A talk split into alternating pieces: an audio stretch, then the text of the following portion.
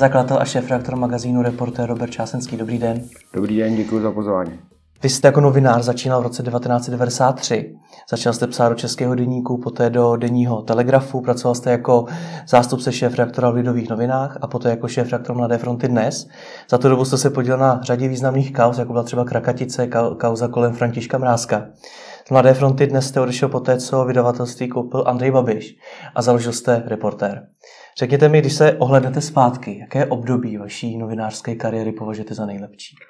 Tak ona, každá část tak, eh, toho vývoje měla něco do sebe. Když jsem eh, v roce 90, 1993 eh, přišel do Českého denníku, tak mi bylo čerstvě 19, šéf redaktorovi novin bylo 24, mýmu šéfovi domácí rubriky bylo 21. Bylo to v době, kdy vlastně komplet zmizela ta komunistická novinářská generace a byla to, eh, byly to jakoby časy eh, neuvěřitelných možností. Já jsem tam v Českém deníku pracoval tuším tři měsíce, když eh, jsem začal mít služby na sestavování titulní strany. Hmm. Takže to byly věci, který, kterým se dneska jako v tomhle věku opravdu asi těžko může někdo dostat. Samozřejmě, když potom najdete zpětně někde třeba ležet noviny z té doby, nebo byste se podíval do archivu, tak eh, mělo to ještě jedno kouzlo, že eh, ten svět byl strašně přehledný, všechno nám bylo jasný, měli jsme pocit, že všemu rozumíme, protože to tak v tomhle věku člověk, člověk mývá. Eh, takže to bylo pěkný, bylo to samozřejmě pěkný i tím, že ta 90. léta, nebo řekněme první půlka 90. let ve většině redakcí byl takový v podstatě nekonečný mejdan, hmm. kdy se do půlnoci pracovalo, pak se šlo ještě pít a ráno, protože jsme ještě na to měli energii, tak ráno jsme zase v 9 byli schopní být v práci a začít znova. Takže to, to mělo svý kouzlo. Potom po nějaké době, když jsme s několika kolegy přišli do Lidových novin, tak jakoby s nějakým způsobem zvedat tehdy trošičku zkomírající značku bylo, bylo taky zábavný.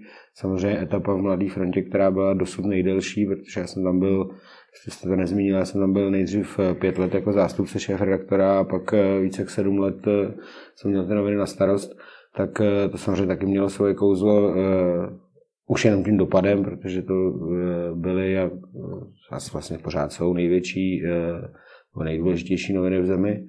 A reportér je prostě krásný dobrodružství a, a když bych, teď mám samozřejmě pocit, že to je úplně to nejlepší, co mě zatím potkalo, tak snad mi to vydrží. Jaký pro vás byl ten skok ze šéf-redaktora Mladé fronty do šéf-redaktora reportéra, což je velké vydavatelství versus něco úplně nového?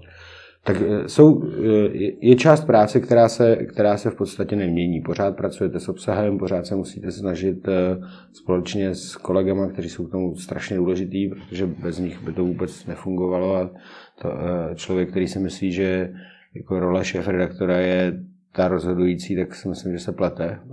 Šéf redaktor je ve většině redakcí od toho, aby pokud možno co nejlépe pospojoval nápady svých ostatních kolegů a občas k tomu třeba přidal i nějaký vlastní. Eh, tak to se samozřejmě eh, nemění a je jedno, jestli to děláte v deníku nebo v měsíčníku, jestli to děláte v redakci, která má 250 lidí nebo 7.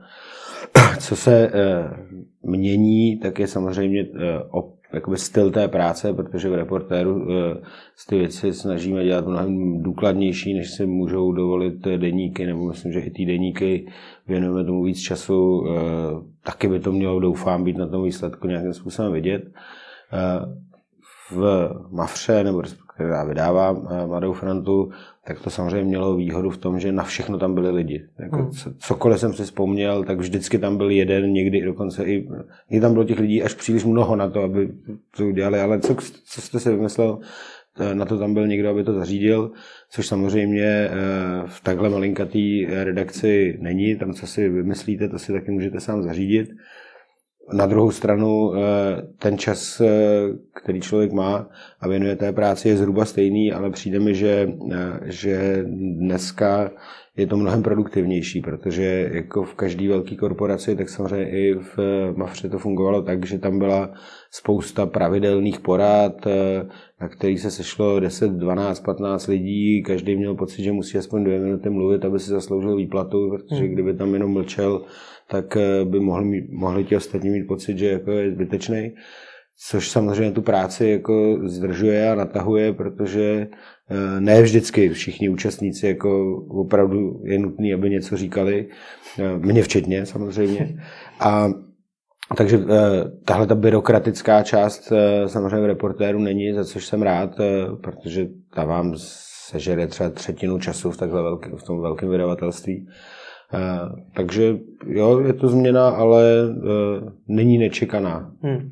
Jak byste tu samotnou práci šéf redaktora reportéra popsal? Co to obnáší? Co vlastně děláte?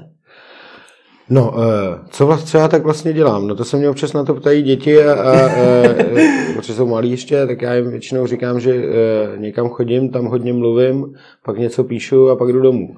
Eh, což je v zásadě celkem, celkem pravda. Jinak práce šéf-redaktora a vlastně i vydavatele reportéru eh, spočívá v tom, že eh, společně s kolegama eh, musíme plánovat ta jednotlivá čísla. Samozřejmě pracuji na nějakých svých textech, který slíbím, že, že v nějaké době dodám.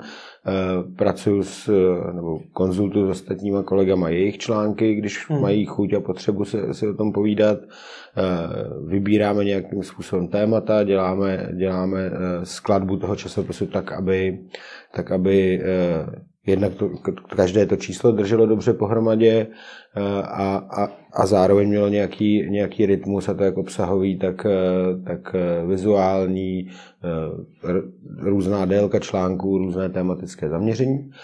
A, a samozřejmě musíte plánovat i docela dlouhodobě, protože eh, pokud ty články mají být opravdu důkladný, příklad tady eh, z lednového čísla, které už vlastně pomalu končí s prodejem, tam je člán, hlavní článek od kolegy Ardikmenty, na kterém jsme se dohodli, tuším, eh, koncem srpna nebo začátkem září. On, on na tom od té doby pracoval mm. a ten leden byl tak akorát na vydání. A takže je to tohle všechno dohromady tím, že zároveň eh, ten časopis, nebo tu firmu, která ten časopis vydává, provozuju, tak, eh, tak k tomu patří i, i část práce, řekněme, týkající se nějakého obchodu společně s kolegyněma má dvěma, co mají na starost inzerci, jako přes chodím za inzertními klienty, představovat časopis, spoustu dalších věcí. O to mi právě šlo, do jaké míry vlastně řešíte ten obsah a do jaké míry řešíte i tu inzerci nebo třeba marketing? Všechno musíte řešit. Je to eh, klasický malý podnik, eh, nemáme žádné marketingové oddělení, eh, ano, máme dvě, dvě skvělé kolegyně, které se starají o inzerci a, a díky nim vlastně jako ten časopis může existovat. To je podstatná část v hospodaření reportéra. A e, řekl bych, kdybych měl odhadnout poměr, tak bych řekl, že třeba 60% času se zabýváte obsahem a 40% hmm. těmi ostatními věcmi. Ale mě to takhle docela vyhovuje.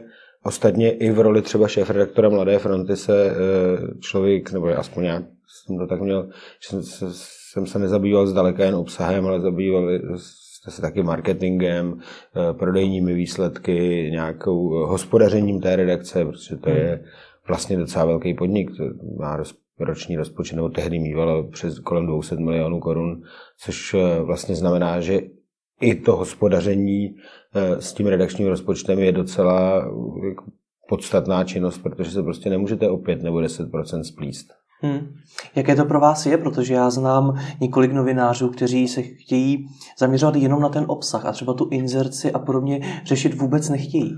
Což je, Vám to problém nedělá? Mně to problém nedělá, tak jsem, jak říkám, já jsem na to byl uh, zvyklý už když jsem byl zástupce šéf-redaktora v Lidovkách, což bylo ještě před rokem 2000, takže já vlastně posledních 20 let skoro, uh, nebo minimálně 15, 17, uh, jsem na tuhle kombinaci zvyklý samozřejmě v různé míře eh, a problémy to nedělá, jinak u redaktorů to úplně chápu, eh, že se nechtějí zabývat těmi ostatními okolnostmi.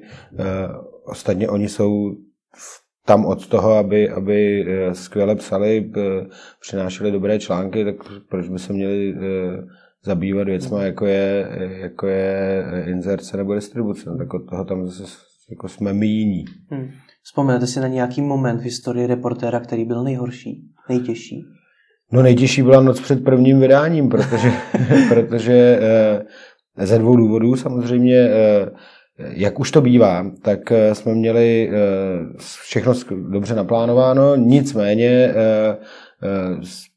web, který jsem měl spustit x dní před tím, než vyjde první, první tištěné číslo, tak se ve skutečnosti spouštěl tu noc, kdy už, kdy už ten tištěný časopis mířil na stánky, Eh, myslím si, že eh, kolegové, který, nebo firma, která pro nás ten web dělala, tak eh, na začátku a možná i naší chybou trošku podcenila jako rozsah toho problému, protože to zároveň obsahovalo distribuční systém a tak mhm. dále. Takže to opravdu jako na tom vyšívali do poslední chvíle. Mělo to samozřejmě různý emotivní momenty, jakože když zjistíte v půl druhý ráno v den, kdy máte vycházet, že ještě tam jako spousta věcí nefunguje, tak tak to jako vyvolává různý pnutí, až, až řekl bych křik a, a bouchání do věcí, aspoň u mě. Nicméně se to podařilo. Uh, druhá věc, která jako byla taky trošku těžká, nebo těžká, uh, samozřejmě já jsem byl strašně nervózní z toho, jako v úvozovkách, co na to lidi řeknou, hmm. protože uh, je to věc, který, byl to časopis, který neměl žádný předobraz ani v cizině, třeba licencovaný, že když jste tady mluvil před nedávnem s eh, Petrem Šimunkem o Forbesu, tak, ten, eh, tak Petr tam zmiňoval, že se mohl opřít o licenci. Mm. Tady reporter se o žádnou licenci opřít nemohl. Eh, takže jsem samozřejmě byl nervózní, protože jsem, nebo tak jako jsem čekal, co bude, protože kdyby najednou si jakoby, ti zamýšlení čtenáři začali po Facebooku vyměňovat no ale nic moc a tak, je, tak by to bylo vlastně strašně těžký. Jako pak to nějak překonat, tohle tu úvodní skepsy. Tam naštěstí došlo k situaci, která mě naprosto jako vyrazila dech že se najednou začali na Twitteru, na Facebooku objevovat lidi, kteří se s tím časopisem fotili, že si ho už koupili. Já jsem na to koukal, mě by popravdě řečeno, eh, a já jsem za to vděčný hrozně, a mě by do té doby v životě nenapadlo se s jakýmkoliv časopisem vyfotit. Ani když mi moje žena předplatila New Yorker, eh, který jsem vždycky jako měl fakt rád, a přišlo mi domů první číslo, tak by mě vlastně fakt nenapadlo si vyfotit, že mám první tištěný New Yorker doma ve schránce. Ne, dneska už mi to možná napadlo, tehdy ne. No a měl jsem z toho samozřejmě velikou radost eh, z toho jakoby vlastně milýho a vřelýho přijetí tou eh, rodící se čtenářskou skupinou a, a zdá se, že to řadě z nich vydrželo do dnes a já jsem jim za to strašně vděčný. Proč jste vůbec zakládal něco úplně nového? Proč jste se třeba nepřidal k, něco, k něčemu, co už vznikalo? V té době pro kontext vznikalo třeba Echo 24. A nebo proč jste nevyužil také nějaké licence ve stylu Forbesu?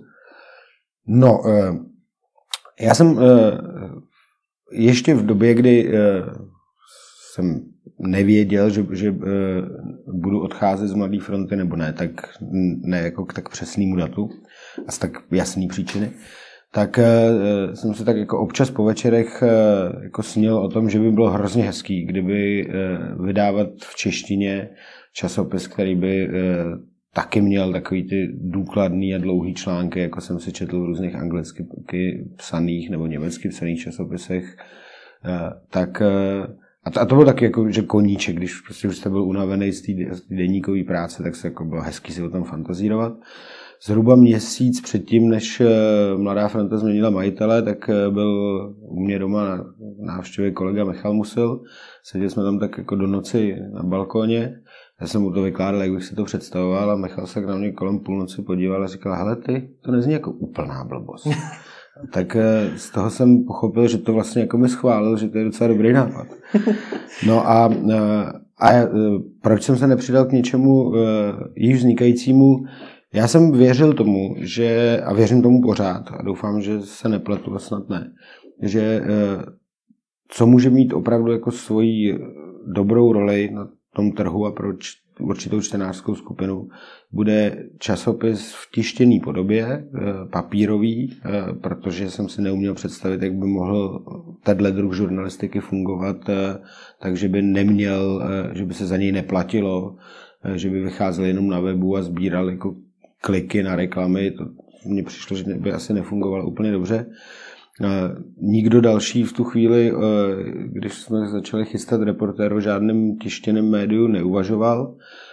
To je jedna věc. Druhá věc, Tušil jsem, že perioda jak pro čtenáře vhodná, tak pro to, aby se ty články eh, a fotoreportáže a další materiály dali dělat důkladně, bude měsíčník. Eh, eh, v, kratší, v kratším rytmu jsem si neuměl představit ani, že bych, že bych to nějaká redakce v rozumném počtu lidí dokázala udělat a, ani, že by, a hlavně ani, že by to čtenáři zvládli tak často učíst, protože prostě každý z nás má jenom omezenou nejčas na země koule a nebo jako málo kdo ho věč, chce věnovat eh, jako podstatnou část z něj pořád jenom čtení časopisů. To, nás takový lidi jsou, ale já je neznám. Ja, takže eh, z toho, vyšlo, z toho vyšlo, že by to mělo být takhle.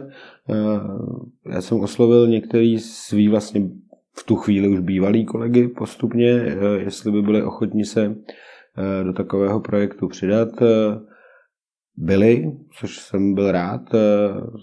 Vlastně přidali se k nám nebo do k reportéru od samého počátku skvělí novináři, ať už je to Jaroslav Kventa, Tomáš Poláček, Adela Dražanová, zmiňovaný Michal Musil. Jak jste je vybíral? To nějak vzniklo samo. Hmm. Jako při, úplně přirozenou, eh, při, přirozeně a a dohromady bylo potřeba, aby ta sestava, nebo já jsem měl pocit, byla taková, že se ti lidé budou doplňovat. Mně by se samozřejmě líbilo mít eh, vedle Jardy Kment ještě třeba dva skvělí investigativní reportéry, ale eh, nebyl, nejsem si jistý, jestli pro eh, všechny čtenáře report, jakoby časopisu našeho reportéra by bylo vhodné, aby tam dostávali každý měsíc jenom, nebo tři čtvrtiny to, aby byl investigativní obsah. Myslím si, že řada lidí si to čte třeba kvůli reportážím Tomáše Poláčka nebo rozhovorům, který Tomáš dělá. Řada dalších lidí si to čte kvůli zasvěceným zahraničním textům Adély Talisové, Dražanové, jak se to jmenuje. Takže eh, mi přišlo, že je důležité eh, sestavit eh, tu byť malou redakci tak, aby se ti lidi vzájemně dobře doplňovali a zároveň, což snad se podařilo, aby to byli lidi, kteří taky dokážou respektovat práci toho druhého a, a, a názor toho druhého a, a nemusí to nutně být tak, že si jako každý z nás ovšem myslí pořád to samý. Hmm, Vy jste měl, jak už jste sám řekl, spoustu zkušeností s médií. Tak eh, jak jste uvažoval nad tím, jak to médium uživit? Protože to v dnešní době není snadné. No tak to, to je podle mě jako základ eh, každý, každého jako založení něčeho, že musíte mít nebo máte mít nějakou představu, jak by to asi tak mělo fungovat. Eh, tak ta úvaha byla vlastně docela, docela jednoduchá. No, tak jsem si říkal, tak na jedné straně jsou nějaký jako nezbytný výdaje, který pro provoz takového časopisu máte. Je to tiskárna, to samozřejmě redakce, jsou to nějaký externí spolupracovníci, honoráře a podobně. Eh, je, je to náklad na distribuci, byť ten se odečítá jako z prodeje. A, a pak nějaké další věci, marketing a podobně. Proti tomu musíte mít, musíte mít eh, nějakou představu o příjmech. Tak eh, bude-li mít ten časopis eh, nějaký, nějaký jako solidní náklad a dobro, dobrou cílovou skupinu, eh, bude jeho největším, eh, největší částí příjmu inzerce. Další část, část příjmu bude mít z prodeje,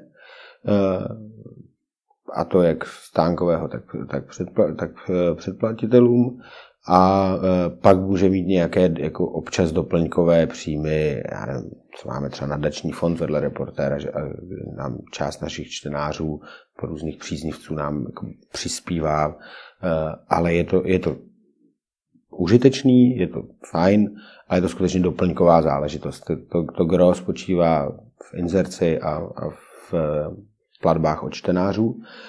No a e, proto, aby e, to vlastně mohlo celé začít, tak jsme si říkali, no tak e, nemůžeme začít s tím, že budeme obcházet e, inzertní klienty a budeme jim říkat, helejte, my založíme v září časopis, bude zhruba takhle vypadat. Nevíme, kolik lidí se bude kupovat e, ale chtěli bychom od vás už od prvního čísla mít inzerci. Tak to přišlo, že by bylo komplikovaný, takže jsme si vytvořili nějakou maketu, s kterou jsme ty klienty obcházeli, jakože reálnou maketu pro celý časopis. Prostě číslo nula. Číslo nula. Ne, nemám ho sebou a, a není, popravdě řečeno, se to naštěstí ještě dost vyvinulo, jako není to nic, co bychom už dneska chtěli ukazovat, ale dobrý. A zároveň, zároveň jsme pojali takovou myšlenku, že bychom vlastně mohli oslovit eh, několik velkých partnerů a, říct, a zeptat se jich, jestli by nechtěli takovýhle časopis eh, vlastně kupovat pro svý klienty. Uhum. Jako brandované vydání. Protože jsem věděl, že brandovaná vydání třeba deníku nebo časopisů se dělají, dělají ve Spojených státech a všude možně. No, takže jsme eh, oslovili, eh, obešli, několik z nich souhlasilo, což, za což jsem jim neskonale vděčen do dneška, protože si vlastně kupovali časopis na základě makety a v vozovkách mých modrých očí. Eh, ale eh, domluvili jsme se, čímž pádem jsme zase mohli ještě vlastně před vydáním prvního čísla obcházet inzerenty a říkat jim, jasně, takový bude časopis. Nevíme jestli sice, kolik lidí si ho koupí na stánku, a kolik se bude postupně předplácet, ale víme, že už dneska máme jenom 15 tisíc, nebo kolik to bylo tehdy, 18 tisíc, 20 tisíc prodaných kusů tímhle způsobem. Hmm. Jsou, jsou, to tihle, jsou to klienti těchto těch eh, firm, což eh, samozřejmě, což si myslím, že nám docela pomohlo k tomu, eh, že se skutečně podařilo vlastně od prvního vydání v tom mít docela solidní množství inzerce a dobré inzerce, protože zase a to je vidět, vidět eh, na eh, dlouho na trhu, že z pohledu inzertních zadavatelů eh, jsou tituly, kde v úvozovkách se inzeruje a jsou tituly, kde, kde se, se neinzeruje. Hmm. A pokud začne nějaký titul vycházet s tím, že v prvních x číslech má velmi málo inzerce, tak eh, je velmi pravděpodobný, že se, ta, že se ten trend moc nezmění, mm. nebo že se bude těžko měnit. A to je, eh, prostě tak to je. Eh, neptejte se mě proč, ale je to výsledek mýho čtvrtstoletí trvajícího pozorování toho, jak se, ten, jak se ten trh, a nejen u nás, chová. A takže takhle nějak probíhala ta úvaha. Pak samozřejmě bylo důležité si říct, ke kterému datu eh, dáte dohromady redak, dáme dohromady redakci eh, a jak to celé bude fungovat. No a tím to začalo. Takže ty úplné začátky reportéra jste financovali právě takhle? Úplné začátky reportéra jsme financovali jednak z, nějak, z peněz, který eh, mi zbyly po mých předchozích, předchozích zaměstnáních, což teda musel jsem k tomu dostat doma souhlas, ale bylo to výměnou za slib, že eh, tady bude předplatitelkou číslo 001, tak jsem nedržel.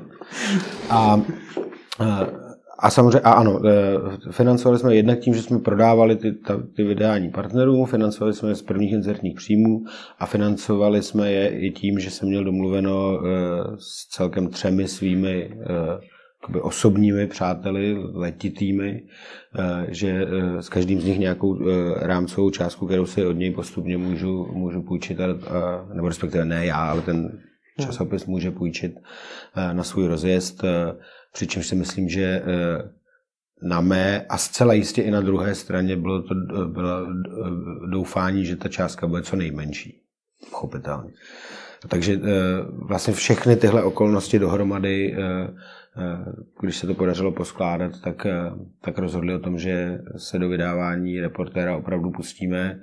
Eh, já si myslím, že kdyby se některá z nich nepovedla, tak bych se do toho pravděpodobně nepouštěl, protože bych vlastně jako měl, měl divný pocit, kdybychom měli rozjíždět něco, u čeho vůbec netušíme, jako kam to má směřovat. Kolik tedy rozjetí takového média stojí? Já jsem někde na začátku říkal, že to uh, jsou jednotky milionů, nebo že to jako, řekněme, třeba kolem deseti milionů korun. Uh,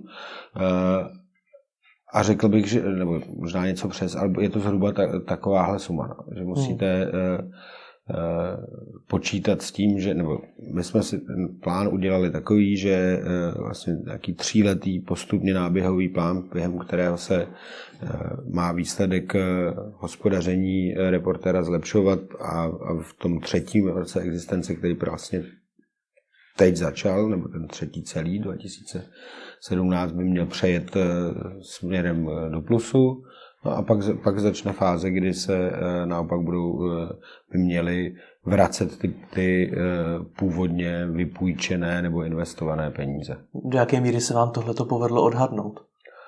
Zdá se, že asi docela, že asi docela dobře. Je to vlastně celkem to odpovídá tomu, co jsme, co jsme si naplánovali. Nám se nepovedly jiné odhady, třeba to, kdo bude naše cílová skupina hlavní. Hmm. Já jsem si myslel, že to bude budou lidi mého věku, to znamená jako 40, a oni jsou to z větší části spíš lidi o 10 let mladší, hmm. což, za což nejsem nerad, ale, ale to jsem netušil. Tenhle, a tenhle uh, plán uh, hospodaření, samozřejmě, že jsme, že jsme ho museli upravit. Uh, já jsem třeba měl uh, jako optimističtější pohled na to, jak po, jak rychle po, poroste objem inzerce v, v časopise.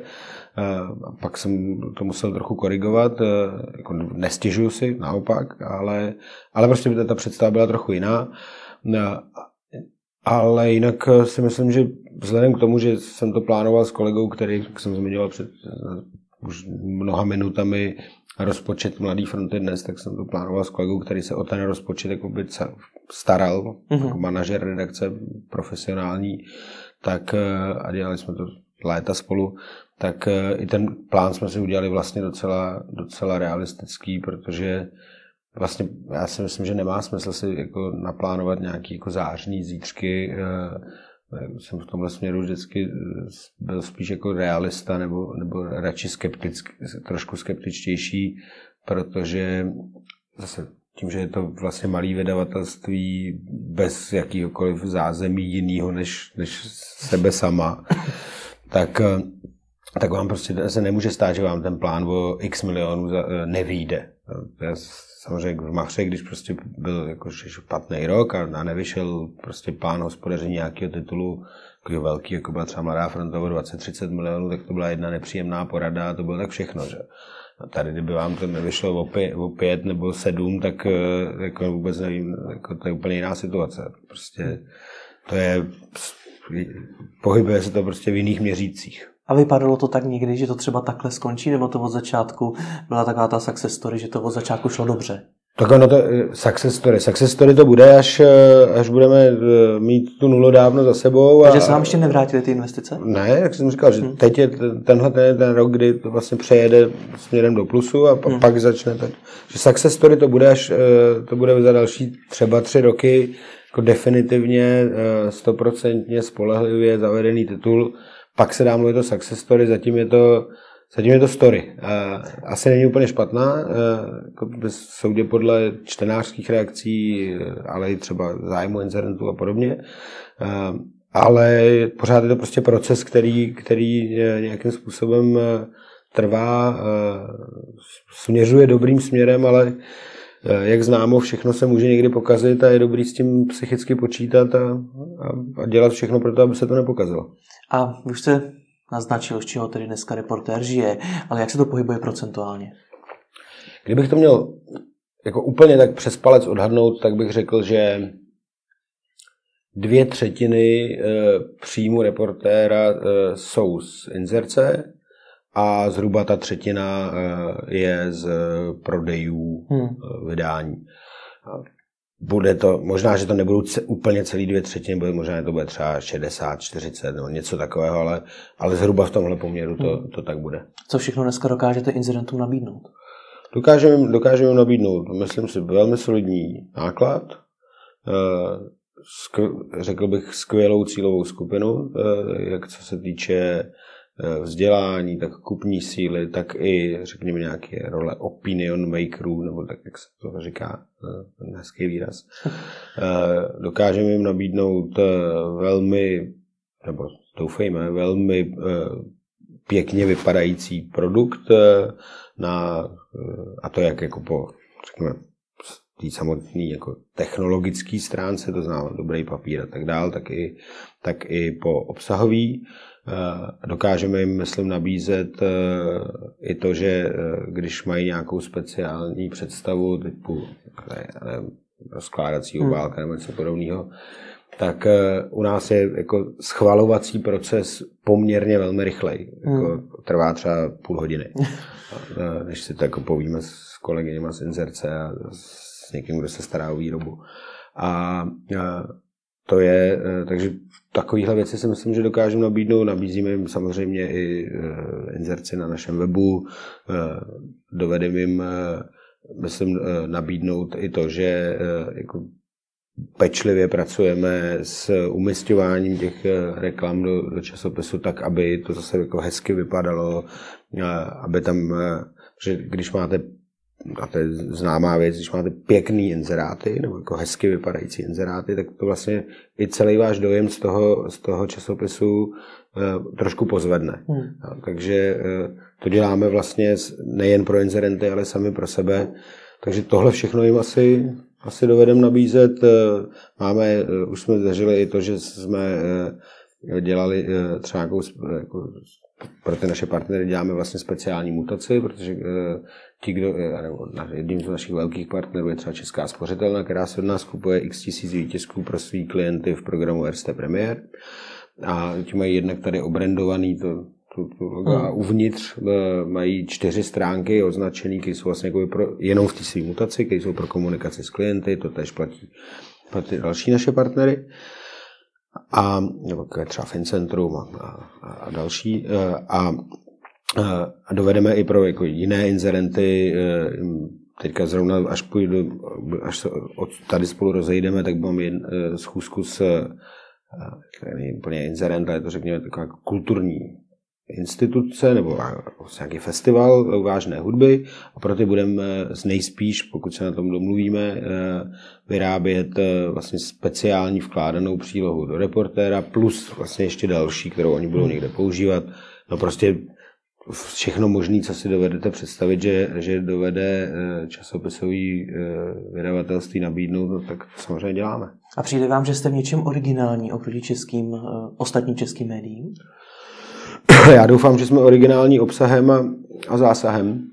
Já mám ještě takovou jako docela jako legrační historku, kterou občas říkám na, na eh, schůzkách s některými našimi inzerenty, ale ono je to jako nepraktický, ale, ale zábavný to je. Eh, my když se podíváme do našeho seznamu předplatitelů a srovnáme si to třeba se seznamem nejbohatších eh, obyvatel republiky, který vydávají různý média, nebo třeba Merrick Mortejlek na svém webu, tak tam poměrně značný překryv. Akorát, že eh, tihle čtenáři, já jsem rád, že je máme, tak jsou zároveň inzertně poměrně nepoužitelný, protože co jim budete nabízet, jako jachtu nebo letadlo. Jako, takže ale těch je samozřejmě jako určitá skupina. Ne, myslím si, že dovedeme fakt nabídnout, nabídnout eh, velmi unikátní eh, zásah eh, moc zajímavé cílové skupiny která je právě složená jak z těch našich individuálních čtenářů, tak z těch, tak z těch které, které máme přes, v rámci těch partnerství. A, a doufám, že snad dovedeme nabídnout jako, takový obsah, který opravdu znamená, že eh, ten náš čtenář eh, s tím časopisem opakovaně přichází do styku. Eh, my nejsme časopis na listování a na čtení, hmm. k tomu odpovídá grafická podoba a podobně. Řekli jsme si na samém začátku, že prostě tohle bude čtecí časopis, což taky znamená, že když si, když teda má, tady máme to propagačně inzertní okénko, tak, eh, tak to taky znamená, že když si tam dáte nějakou reklamu, eh, tak je dost pravděpodobný, že ji ten eh, čtenář nepotká jednou, ale třeba šestkrát za ten měsíc. Hmm. Nebo když ji máte tady na zadní stránce, takže ji, že ji prostě bude mít opravdu měsíc doma. Což tak víme, že to takhle s tím časopisem drtivá většina našich čtenářů pracuje. Takže tak. A jak jste zmiňoval ten design té reklamy, to jak vypadá, Snažíte se do toho nějakým způsobem těm incidentům mluvit, jak má reklama vypadat? Vy do toho moc mluvit nemůžete, protože ja. velká většina uh, incidentů má jsou samozřejmě jakoby síťový zahraniční, třeba nevím, celosvětový kampaně, takže prostě ty vám přicházejí. Ale vy, co, s čím vy můžete pracovat je, uh, uh, když má, řekněme, budete mít tmavý inzerát hezký na nějakou automobilku, tak, ho může, tak musíte i pracovat s tím, do jakého okolí ho umistujete. Že? Tak mm. asi nedáte naproti tmavou fotografii proti němu, protože pak to, pak to, pak to nebude fungovat a budou se zájemně proti sobě, proti sobě tlouct. Taky když máte, já nevím, šest nebo pět inzerátů eh, třeba od pěti různých bank, abych nemluvil o automobilkách, nebo automobilek, no to je jedno prostě ze stejného oboru, tak je zase musíte v tom eh, časopise eh, rozložit tak, aby vlastně každý z nich případně přitáhl tu čtenářovou pozornost a ne, a ne že naflákáte jeden, jeden za druhým ze stejného oboru. Takže to jsou takové věci, které jsou, myslím, by vám je řekl skoro každý z, jako z každého časopisu nebo jednoduchá věc. Eh, máme aplikaci, eh, kde si samozřejmě můžete číst eh, reportéra i v elektronické podobě, taky to je za jednu cenu. Tištěné elektronické vydání má jako, stojí vlastně stejně jako tištěné samotné. A, a tam samozřejmě pečlivě umistujeme ty inzer, těm inzerentům jejich reklamy přesně za ty články, tak, jak jsou v tištěném časopise, aby prostě... Takže je to úplně stejný. Aby to jako, hmm. což eh, mně přijde jako úplně automatická věc, což vždycky jsem na to byl zvyklý, že to takhle dělají, dělají třeba Condé na vydavatelství americké a další, jejichž produkty si častěji čtu, ale eh, k mému překvapení v řadě eh, jako českých elektronických eh, vydání tohle prostě nefunguje. Buď tam se tam ty reklamy nedávají vůbec, což čemuž nerozumím, nebo se tam jako chaoticky umístují. Přitom je to vlastně úplně banální a jednoduchá záležitost. Prostě když si u vás, nevím, nějaký tak nějaká banka třeba koupí inzerát a, a, a, a, ho, a má a ho tam u příběhu řekněme Ester Ledecký, když tak na ní koukám, tak uh, u toho samého příběhu přece má mít i v elektronické podobě, protože uh, uh, řada našich čtenářů nepochybně dělá to, že si část uh, časopisu přečte v tištěné podobě a pak třeba jsou někde cestují, tak se jim hodí se prostě si pustit, si to dočíst na mobilu nebo, nebo na tabletu. No tak takovéhle věci podle jsou taky jako základy, ale, ale je dobrý na to myslet, protože si taková drobnosti dělají spokojeného klienta. Kolik reportérů měsíčně prodáte? Záleží samozřejmě měsíc od měsíce, trošku to ovlivňuje hlavní téma, eh, trošku to ovlivňuje eh, osoba na, na titulní straně a trošku to ovlivňuje sezóna. Eh, třeba silná čtenářská sezóna tradičně jsou prázdniny, protože lidi mají čas a doba dovolených, zvlášť pro média tohoto typu. Eh, ale eh, myslím, že je to někde kolem, nebo ne, myslím, prostě je to mezi 25 až 27 tisíci eh, každý měsíc hmm. těma všema způsobama. Jak se tohle číslo snažíte aktivně navyšovat? No, navyšujeme ho. Ono se z části se navyšuje nějakým, řekněme, přirozeným vývojem, což je fajn, ale přirozenému vývoji samozřejmě musíte trošku pomáhat. Hmm. Musíte mu pomáhat marketingem, a to jak jednotlivých třeba i článků za pomoci sociálních sítí. Pro nás je velmi důležitý období před Vánoci, protože hodně lidí, opravdu jako, hod, jako stovky nebo respektive více než tisíc lidí myslím, to bylo asi 14, eh, jsou tak tací, kteří dávají předplatný eh, někomu jako dárek. Hmm. Takže to je pro nás třeba marketingově důležitý období, abychom tuhle tu možnost připomněli eh, a vidíme, že to je oblíbená záležitost, takže pak taky samozřejmě vždycky po tom roce, no vždycky, jak po třetí Vánoce, tak čekáme, jestli to jako ještě bude víc než v loni a nebo začnete ztrácet, naštěstí to zatím také, tak jsme rádi. A, e, musí, a pak samozřejmě e, máme nějaký marketing v trafikách, což tam třeba musíte v těch jako velkých sítích musíte si platit nějaké umístění, jak jste vystavený, abyste měli dobrý, dobrý místo, což je věc, který jsme zjistili prakticky takovou zkušeností, že se vyplatí, respektive někde jsme zjistili, že se nevyplatí, a někde jsme zjistili, že se vyplatí a tam to děláme. A pak samozřejmě e, opačně na druhé straně e, jako ne, nestačí čtenáře jenom nabírat, ale je důležitý taky o ty stávající dobře pečovat. Hmm. A což si myslím, že je jako extrémně podstatný ty velké vydavatelství s tímhle často mývají problémy, jednak tím, že jich je hodně, strašně moc, že tak typově Mafra, ale nejen ona, těch předplatitelů jsou prostě desítky tisíc, tak to je jako těžký pro ně něco dělat. A zároveň, zároveň to jako některý z nich, neříkám, že všechny jako nemají moc v genech, že to spíš takový jako úřad pro zpracování objednávek a, vyří, a jejich vyřízení. Eh, v tomhle my se snažíme být eh, jako extrémně vstřícný, pečlivý, jakýkoliv problém má některý z našich předplatitelů, tak se ho snažíme vyřešit. Eh, snažíme se čtenáře, jakoby, kterým končí předplatný, aktivně oslovujeme, usnadňujeme jim co nej, nebo aspoň domníváme se, že jim jako usnadňujeme co nej, jako nejjednodušší způsob, jak to, jak to předplatný prodloužit, ale nechcem dělat takovou věc, jako že bychom ho prodlužovali automaticky, to mě vždycky přišlo jako, že je trochu nefér, že vám nejde, už jenom přijde faktura, a, a to jako, chceme, aby to bylo fakt aktivní rozhodnutí toho předplatitele.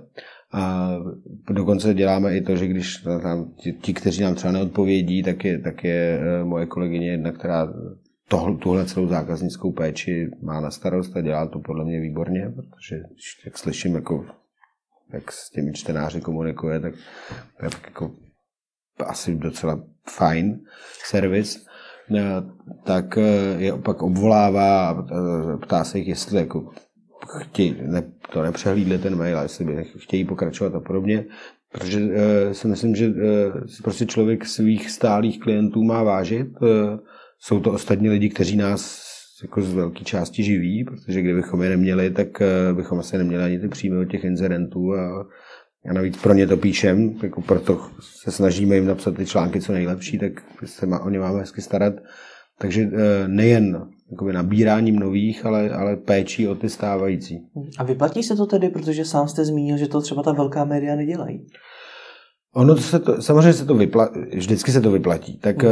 vždyť si to vemte jako příklad. Ne? Když půjdete, banální příklad, když tady skončíme a vy půjdete do restaurace a bude se tam na vás číšník tvářit otráveně, jako takhle vám přinese to jídlo, jako jo, to bude, nebude to nic špatného, tak to bude jiný zážitek, než když tam eh, přijdete, eh, budete mít pocit, že, si, že jako mají radost, že vás vidí ve dveřích, eh, že jste host, kterýho se váží, že se na vás usmějou, tak je dokonce pravděpodobný, že zaprvé je pravděpodobný, že se tam častěji vrátíte, než do té restaurace, kde to, to bude jen taková jako hmm. strohá záležitost.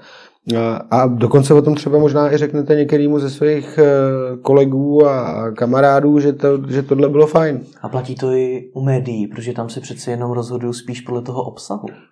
Rozhodujete se podle obsahu, ale když už si něco předplatíte, hmm. tak to znamená, že pravděpodobně máte k tomu obsahu nějaký vztah. Jako, aby někdo, eh, jakož, že by se někdo rozhodoval tak, jako že já bych si dneska předplatil nějaký časopis a, pak, a teprve pak si začne vybírat, jako jestli to bude, nevím, žena a život nebo e, ekonom, to není moc pravděpodobné. Tomu, tomu já moc nevěřím. Taky veškeré akce, které si ještě pamatuju z velkého vydavatelství, které směřovaly tímhle směrem, jakože se vlastně jako nabízelo předplatný jako plošným rozsevem, tak končili vlastně jako zoufalýma výsledkama, protože si to představte, že jste doma, přijde k vám někdo, zazvoní u vás u dveří a řekne, jestli si nechcete předplatit, nevím, cokoliv, respekt, nebo reportér, nebo ekonom, nebo blesk, to je jedno, tak ho vyhodíte ze dveří, protože nechcete, že jako, to není, to není jako, že by vám nabízel levnější elektriku, to byste ho možná pustil dál. A, takže eh, ten obsah jako to, to, se, to, to předpokládáme, že čtenáři, kteří, kteří se nás předplácejí, že jako mají zájem o náš obsah.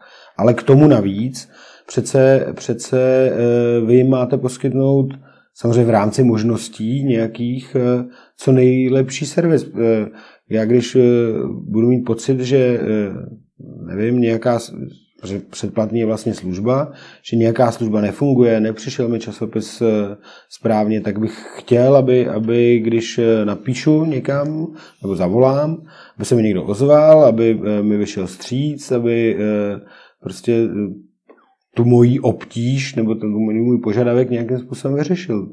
Hmm. Samozřejmě, že taky se to změnilo, řekl bych, i u těch velkých vydavatelství, že přece jenom doby, kdy eh, se jako na jednotlivce zas tak moc hledět nemuselo, eh, jsou už pryč, protože při klesajících nákladech, třeba deníkových, tak, eh, tak vlastně hodnota každého toho předplatitele jako poměrově roste. Když máte polovinu než dřív, no tak každý se musí dovážet dvojnásobně.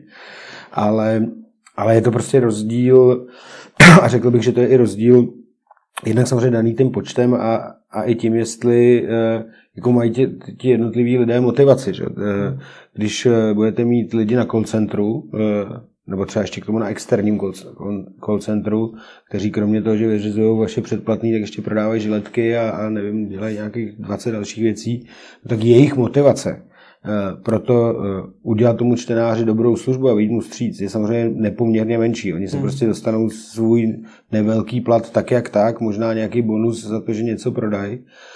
Zatímco naše motivace, když víme, že jako nás to živí a že, že prostě, tak ta je jako absolutní, že? Hmm. protože my jako se snažíme o to jako udržet a rozvinout nějaký podnik, o kterém si myslíme, že nás v ideálním případě bude bavit ještě za pět let, za deset let, za patnáct let, kdy už pravděpodobně ta, ten člověk na tom call centru bude dělat něco dávno jiného. Že? Hmm. Vy jste před chvílí zmínil super věc, že to vlastně není tak, že si někdo řekne, teď si předplatím nějaký časopis a začne si vybírat. Jak to tedy v praxi je? Jaká je ta cesta? Jsou, tak, jak to máme my vypozorováno, tak těch cest je několik. Eh, buď eh, taková jako nejklasičtější cesta je, že eh, někde narazíte na obsah, třeba, i třeba přes Facebook, zaujme vás, co se tam píše. Zjistíte na tom webu, že se toho jako tam píše víc zajímavého. Koupíte si jedno číslo. Koupíte si druhý číslo, třetí třeba, řekněme, ještě na stánku a předplatíte si ten časopis. Hmm. No, někdy je to, a, a samozřejmě pak existují od tohohle různý jako shortcuty, jako kratší cesty. Jasně. No, uh, jedním z našich, z našich těch partnerů je třeba Smartwings, uh, který uh, to dává na svý linkový lety. Jako, se nás koupí nějaké množství a to mají čtenáři, pasažéři k dispozici. A my vidíme, že přes léto, kdy lidi víc lítají na dovolený, a taky v té době samozřejmě od nás ta letecká firma bere těch časopisů víc, protože má prostě větší provoz, víc letů, víc pasažerů. Tak eh, se nám docela často stává, že nám, něk, že nám někdo napíše, já jsem vás, já jsem to měl, eh, se to četl v letadle, mě se to hrozně zalíbilo, já si to chci předplatit. Takže to je takhle vlastně jednoduchá cesta. Je to samozřejmě způsobený tím, že pokud letí někam dál než eh, do Mnichova, tak eh, v tom letadle tráví dost času a ten časopis má se jako důkladně pročte. Hmm. To je vlastně jako pro nás je to dobr, dobrý marketingový nástroj, protože eh, ti lidé mají opravdu čas se seznámit s tím obsahem, pokud to dostanou do ruky. Tak co jiného bude to letadle dělat? No, kromě koukání na filmy a na, na telefonu. No a takže takovýhle jsou různé cesty. Stává se samozřejmě i to, že někdo třeba ten časopis u někoho vidí, hmm. Eh, tak se ho půjčí. Ale vždycky to musí být tak, že vás nejdřív zaujme obsah. Hmm. Protože jestli, eh, nebo aspoň speciálně u, u, já myslím, že to třeba bude platit eh, to samé třeba pro Forbes už zmiňovaný, nebo Respekt, nebo jako obecně časopisové tituly, Eh, u deníku třeba můžete, můžete mít jinou, jinou motivaci. Můžete si říct, je to způsob, jak dostanu nějaký spravodajský souhrn a teď si teda vyberete, můžete si teoreticky vybírat, jestli ho chcete od červených, modrých, oranžových nebo fialových. No, eh, ale u toho časopisu tohohle typu, eh, tak si myslím, že že to opravdu funguje takhle. Hmm. Pochopil jsem to správně, že pro vás je váš web spíš akviziční nástroj na nové předplatitele? To ne, to úplně ne. Eh, pro nás je, pro nás je zaprvé náš web místo, kde eh, si naši všichni čtenáři můžou kom, přečíst komplet obsah eh, celého časopisu. Samozřejmě ti platící si můžou přečíst jako celý ty články, ti ostatní u, u řady z nich vidí jenom prostě kus, protože hmm Prostě my obsah nerozdáváme, ale prodáváme, protože se to rozdávání nemůžeme dovolit. Máme tam pak další texty, eh, které jsou volně přístupné všem. Eh, a, a jednou ze součástí samozřejmě máme tam nějakou svoji prezentaci, my něco tam o sobě říkáme, ukazujeme, co jsme začali. Prostě takový normální, to většinou média, mm. média na webu mývají.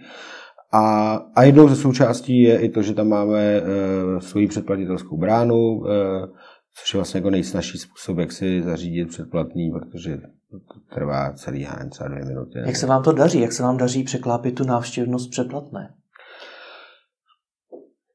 To asi docela, asi docela dobře. No, eh, u, nás, my máme, ne, u nás se může eh, člověk předplatit buď tištěnou podobu, takhle, nebo si předplatit, může předplatit kombinaci tištěná digitální podoby, může se předplatit i samotnou digitální podobu. Někdy od listopadu e, máme i audioverzi, takže tyhle všechny kombinace si, v, no, v různých kombinacích si to může člověk navolit. A vidíme, že jsou, eh, je část čtenářů, kteří si třeba kupují jenom to digitální předplatné, protože prostě jsou zvyklí číst eh, časopisy v tabletu nebo na počítači. Ale platí to, že ano, třeba 90% je těch, kteří si kupují uh, tu kombi, uh, tisk a v drtivé většině zase v kombinaci s digitálním předplatným. Takže hmm. to je jako zdaleka nejčastější naš, naš, naše kombinace. No tak Daří se to, doufám, že se to ještě bude dařit dál. Hmm.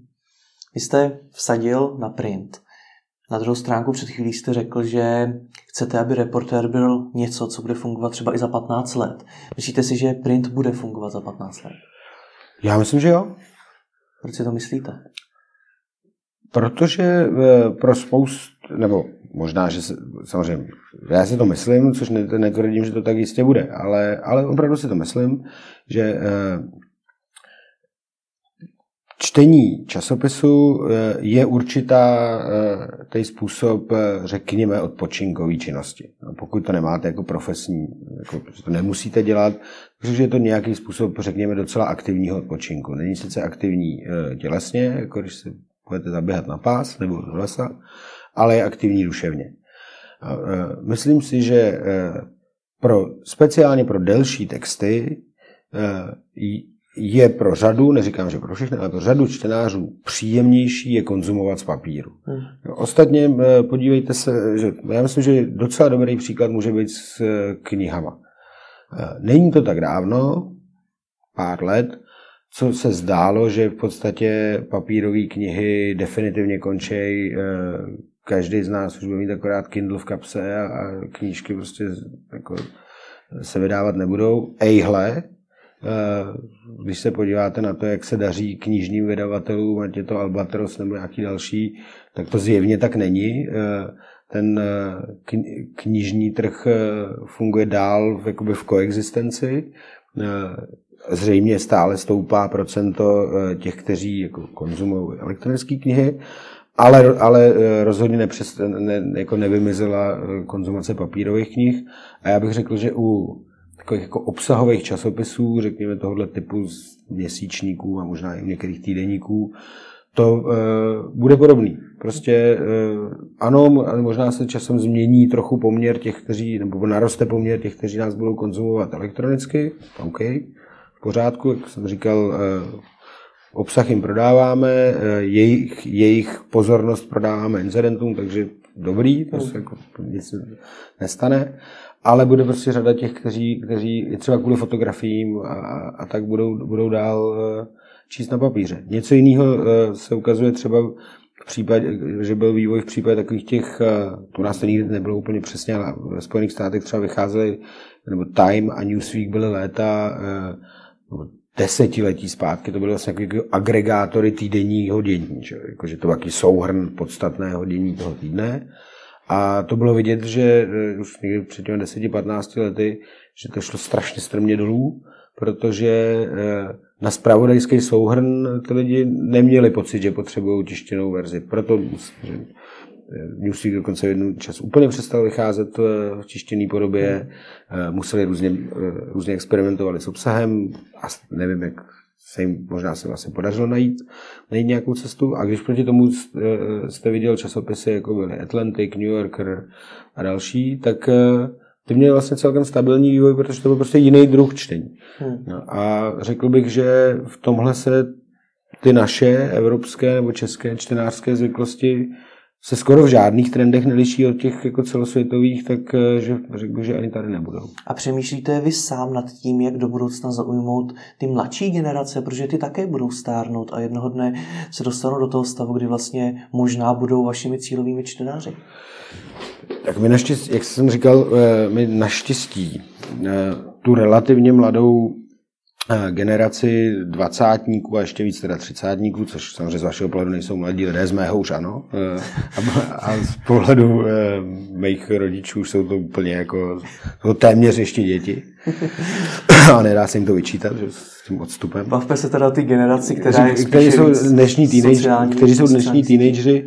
No tak samozřejmě musíte, musíme jim nějakým způsobem představovat ten obsah, který, který nabízíme a to, co třeba my vidíme eh, i u lidí, kteří nás čtou, kterým třeba jako kolem 20 nebo, nebo něco přes, eh, tak já si myslím, že to, že to možná berou i trošku jako takový jako vymezení, že moji rodiče eh, čtou nějaký druh mm. jako médií a já mám pocit, nebo že chci jako mít něco jako v uvozovkách lepšího, no tak, nebo si to aspoň myslím, tak čtu zase jiný, jiný druh médií.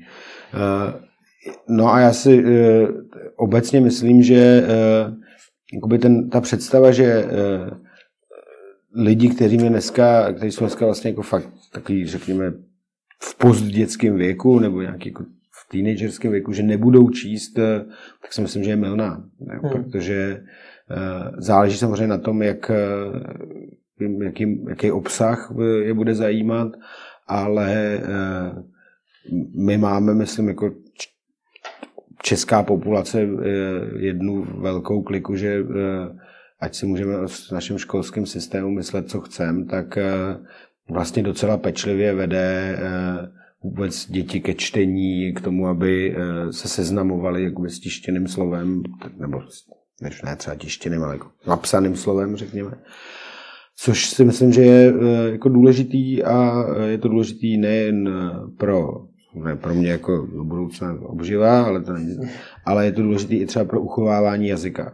Je to důležité pro, eh, řekněme, nějakou kulturní úroveň toho, eh, té společnosti. A, a, a takže eh, v tom, pokud se tak nějak nezmění, tak, tak je vlastně docela dobrý vklad i do, i do budoucnosti, protože řekl bych, že jasně v 15 letech vás jako nebo čtení nebaví rozhodně každýho.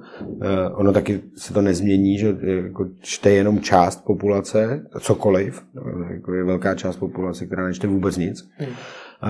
Ale i ta část, která čte, tak si, tak si myslím, že je docela velká a, a že my jsme eh, jako obyvatelé České republiky jsou poměrně čtenářský národ, nebo řekněme, nejen jako národnostně, ale čtenářská společnost. Dneska se ale stále více obsahu přesouvá rovnou na sociální sítě, ať už je to Facebook, YouTube a podobně. Jak vás tohle do budoucna ovlivní? Protože na to jsou třeba ty mladší generace už skoro zvyklé. No to je v pořádku, však eh, já taky se tam pohybuju, eh, když jsem stará generace, ale ale to eh, je to, je to, že zase to je způsob, jak se, jak se ty lidi můžou vůbec k vašemu obsahu dostat. Hmm. My vidíme, že na naše webové stránky přijde polovina, možná dokonce více než polovina lidí právě přes sociální sítě a přes jednotlivé články, kteří se, který se prostě nějakým sdílením postupně jako k ním dostanou a, a z nich se pak postupně, eh, což tak se vidíme, že na těch statistikách jako Google Analytics a podobně, se z nich postupně stávají pravidelní návštěvníci. A, a takže v tomhle já to vidím eh, vlastně spíš jako šanci, že i k, ke skupině, k který byste se eh, třeba nedostal, normálně dostával obtížně, tak se za pomoci těchto nástrojů dostat lze. Ano, je eh, pravda, že těch zdrojů je téměř nekonečné množství, hmm. Eh, takže, takže jako je tam vlastně obrovská konkurence, co se týče zaujetí pozornosti.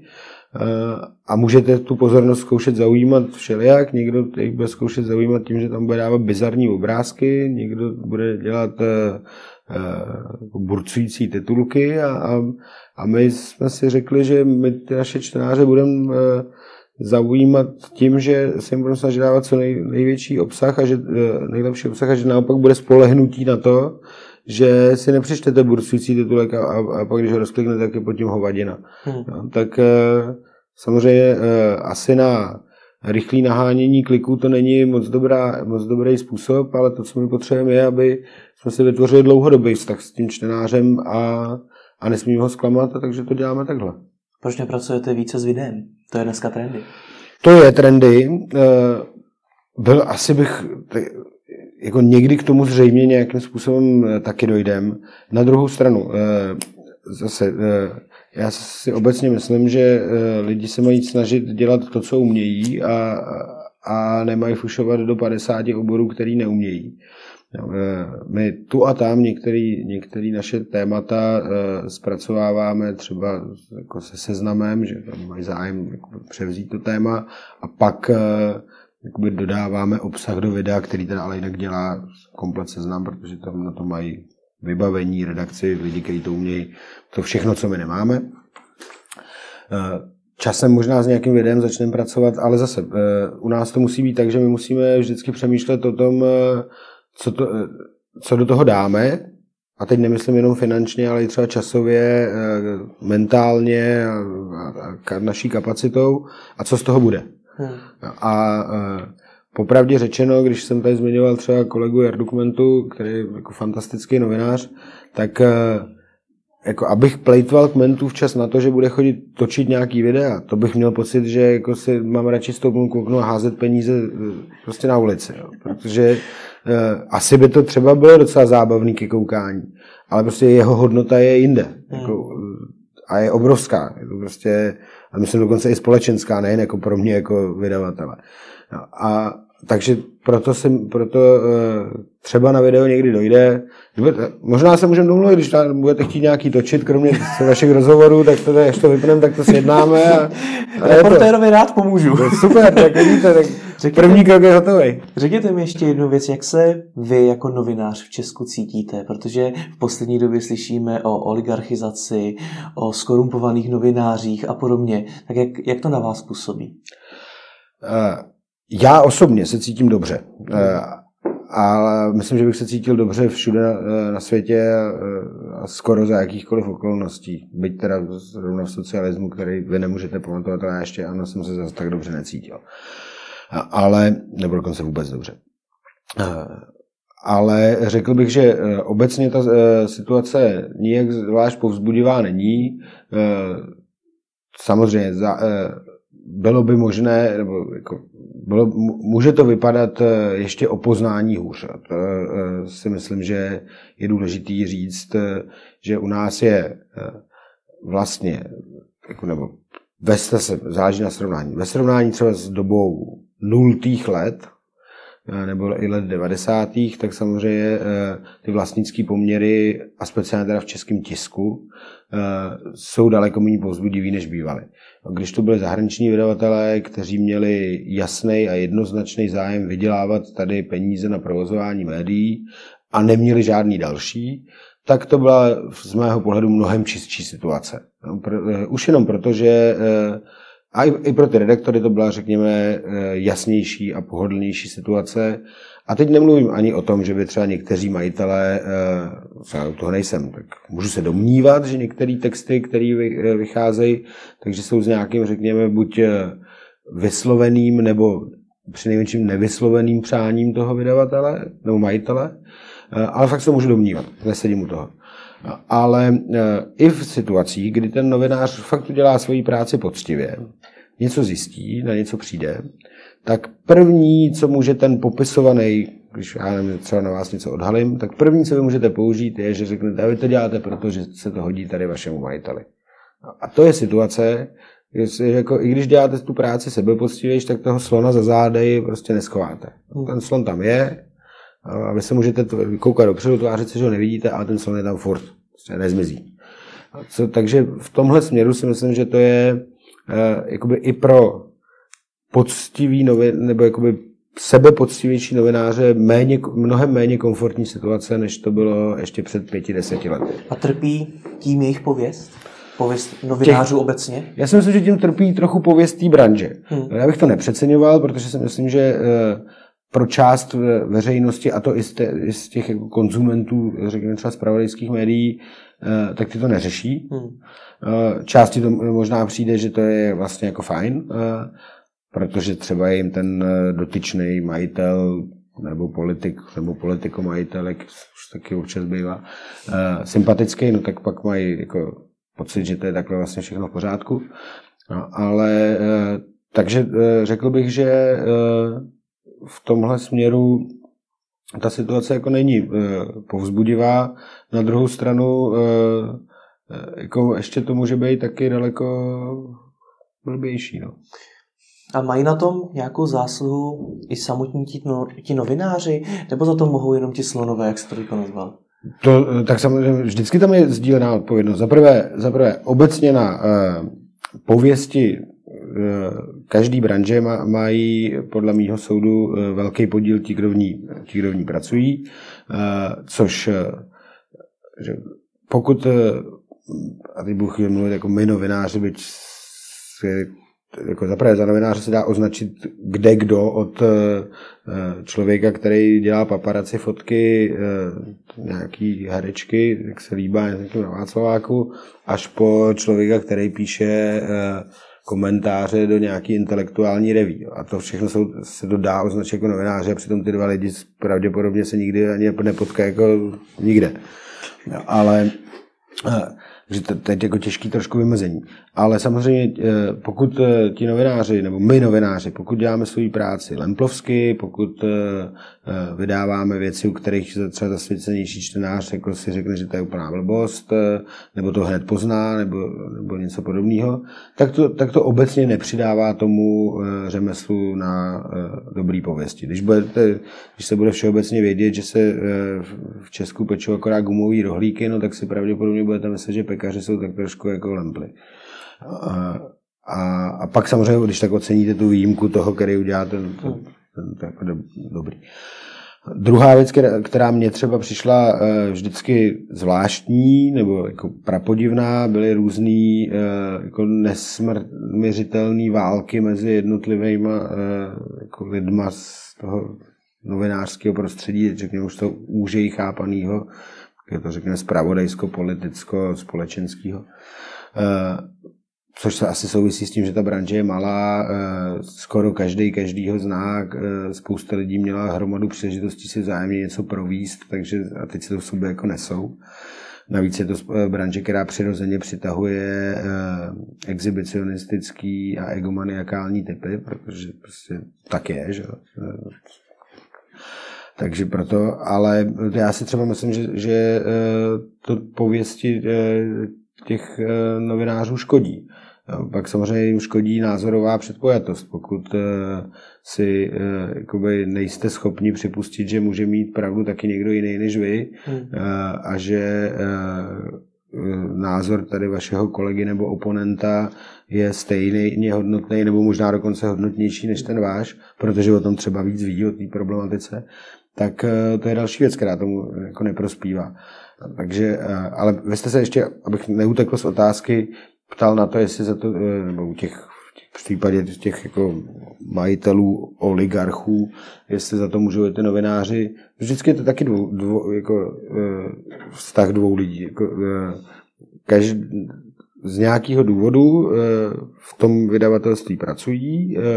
Já to nemám tak rozhodně, že bych, si, že bych jim to jako vyčítal. Prostě a, a buď mají pocit, že, to, že, to, to je, že ta situace jejich práci ovlivňuje, a pak se s ním musí nějak srovnat, anebo mají pocit, a, a třeba, a já neříkám, a dokonce si myslím, že to je jako pravdivý pocit, hmm. že ta situace jejich konkrétní práci nějak neovlivňuje. A pak, a, a pak s tím nemají problém. Takže vždycky je to na rozhodnutí e, každého člověka, co chce dělat. Já jsem si to třeba v roli šéf redaktora novin neuměl představit vůbec, jako že by to mohlo fungovat. Hmm. Ale zase e, něco jiného je, když bych byl redaktor, eh, který píše o tenise a hokeji, Jasně. tak eh, bych to asi řešil daleko méně. Že? Hmm. A přemýšlel jste někdy nad tím, že byste s novinařinou úplně seknul? Že už toho máte dost? Ne, no, rozhodně, takhle, samozřejmě vždycky vás napadne, jako, že už, už máte plný zuby. Před to no, třeba, nebo v nějakých situacích, ale to, to máte asi v každém povolání, ale jako, uh, já jsem, opravdu, že bych, že bych dělal něco jiného, jsem přemýšlel vlastně jenom jednou. A to bylo v době, kdy jsem eh, skončil eh, ve frontě. Nevěděl jsem, jestli se podaří naplnit všechny ty předpoklady k tomu, abychom vybudu- začali budovat nějaký časopis. No a tam jsem samozřejmě logicky počítal s tím, že eh, je dost dobře možný, že se půjdu živit, živit něčím jiným.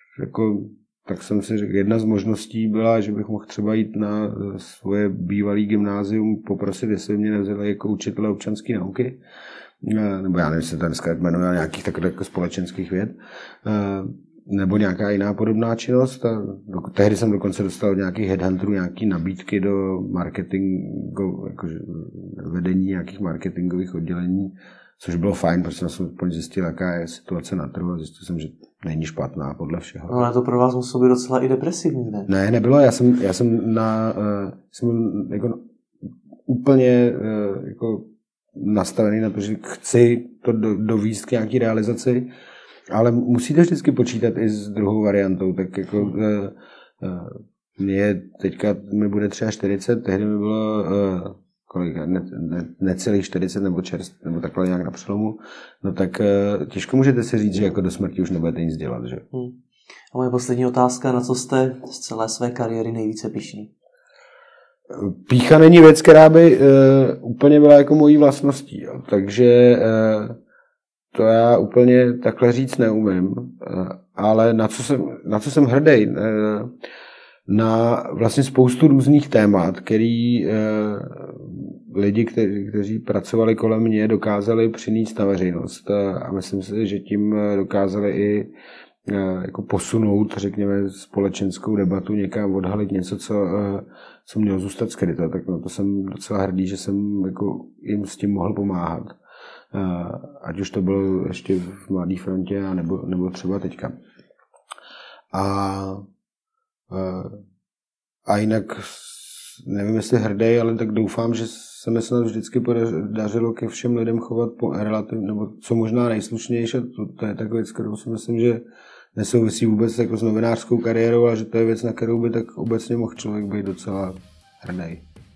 Tak vám moc děkuji za rozhovor. Děkuji.